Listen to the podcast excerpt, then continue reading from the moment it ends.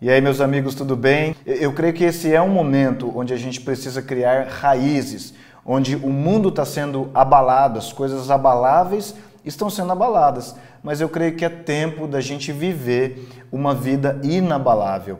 E nós sabemos que isso é a vida construída sobre a rocha, sobre a pedra angular, sobre o próprio Jesus Cristo.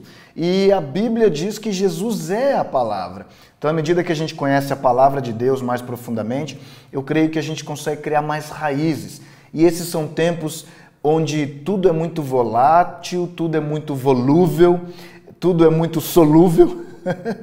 e eu creio que é um tempo da gente ser pessoas de mais, de sermos pessoas de mais raízes, da gente realmente ir mais fundo no Senhor. Há tantos mistérios profundos guardados na Torá, revelados no Novo Testamento, que isso expande demais a sua vida espiritual e eu te encorajo para que você seja um leitor do Velho Testamento, não só um leitor, para que você pesquise e rasgue as palavras que estão por cima para ir mais fundo. Vamos lá sobre a festa dos tabernáculos ou a festa das cabanas.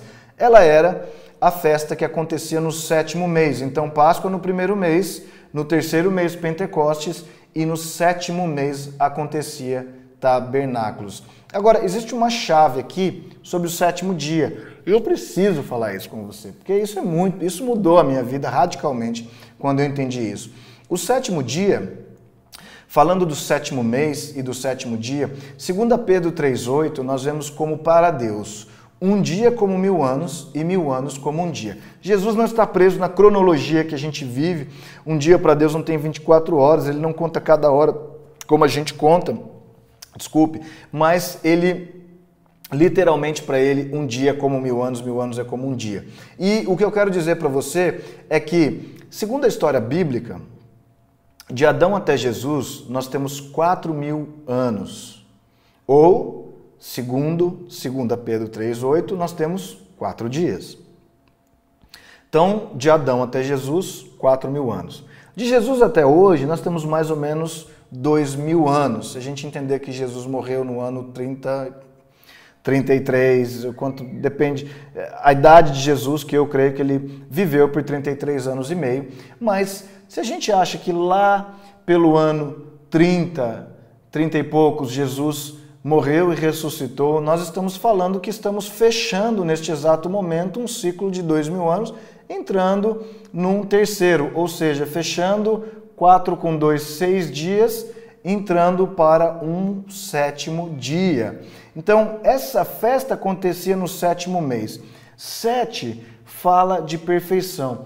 Queridos, todos os números bíblicos, existem todos os números, né? Existe um significado dos números bíblicos, eu te recomendo o livro do Danduque, que fala sobre nomes e números bíblicos. Procura no Google, procura na internet. Eu creio que existe na Amazon, em alguns lugares, mas é importante para você conhecer o significado dessas coisas, porque nada que está na Bíblia é aleatório, nada que está na Bíblia está lá por alguma razão aleatória. Então eu creio que está chegando um novo dia para o povo de Deus. Eu creio que seis fala do número do homem, como diz a, a representação do número seis. Seis fala do homem caído, do homem no seu estado caído, da natureza caída do homem.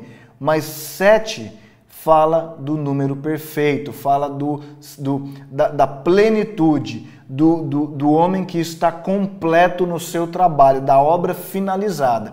Então, se em seis dias o Deus ele acabou fazendo as suas obras e descansou no sétimo, eu creio que da mesma maneira o Senhor está trabalhando na vida do homem durante esses seis mil anos para descansar num sétimo ano. Isso é muito profético, inclusive para os nossos dias. Oséias 6, 2 diz assim: Depois de dois dias nos revigorará, ao terceiro dia nos levantará e viveremos diante dele. Então, falando dos dois dias, falando dos dois mil anos de Cristo, tá? Um dia para Deus como mil anos, mil anos como um dia. Então, a profecia de Oséias é que depois de dois dias, depois que acabar esses dois dias, nós vamos ser revigorados. E no terceiro dia ele vai nos levantar. Possivelmente nós vamos ressuscitar com Jesus, Jesus vai voltar. Eu não sei, eu não vou entrar nessa questão escatológica agora. Eu quero deixar sementes proféticas no seu coração hoje, para que você leve isso para para o seu momento de oração, dedicação, para o seu momento de estudo bíblico e vá até Jesus para ouvir dele.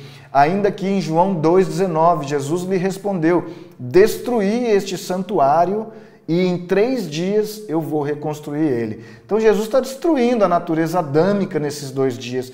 Ele está destruindo a natureza pecaminosa do homem. Ele está tirando, nos limpando, nos purificando, nos santificando, para que no terceiro dia, nesse novo dia que vem aparecendo e nós estamos às portas desse dia, nós vamos ser outras pessoas. Nós vamos ser esse povo a, a, esse, esse povo aperfeiçoado. Então, falando desse sétimo dia sabático, eu creio que 4 com 2 são 6, 4 mil anos de Adão até Jesus, 2 mil anos de Jesus até agora, terminando um final dos 2 mil anos, entrando um terceiro ano, começando um sétimo dia, o dia sabático. Eu creio que é um lugar onde Deus vai parar toda a obra, onde Ele vai terminar a obra dele, onde Ele vai completar tudo, onde Ele vai descansar literalmente nesse último dia.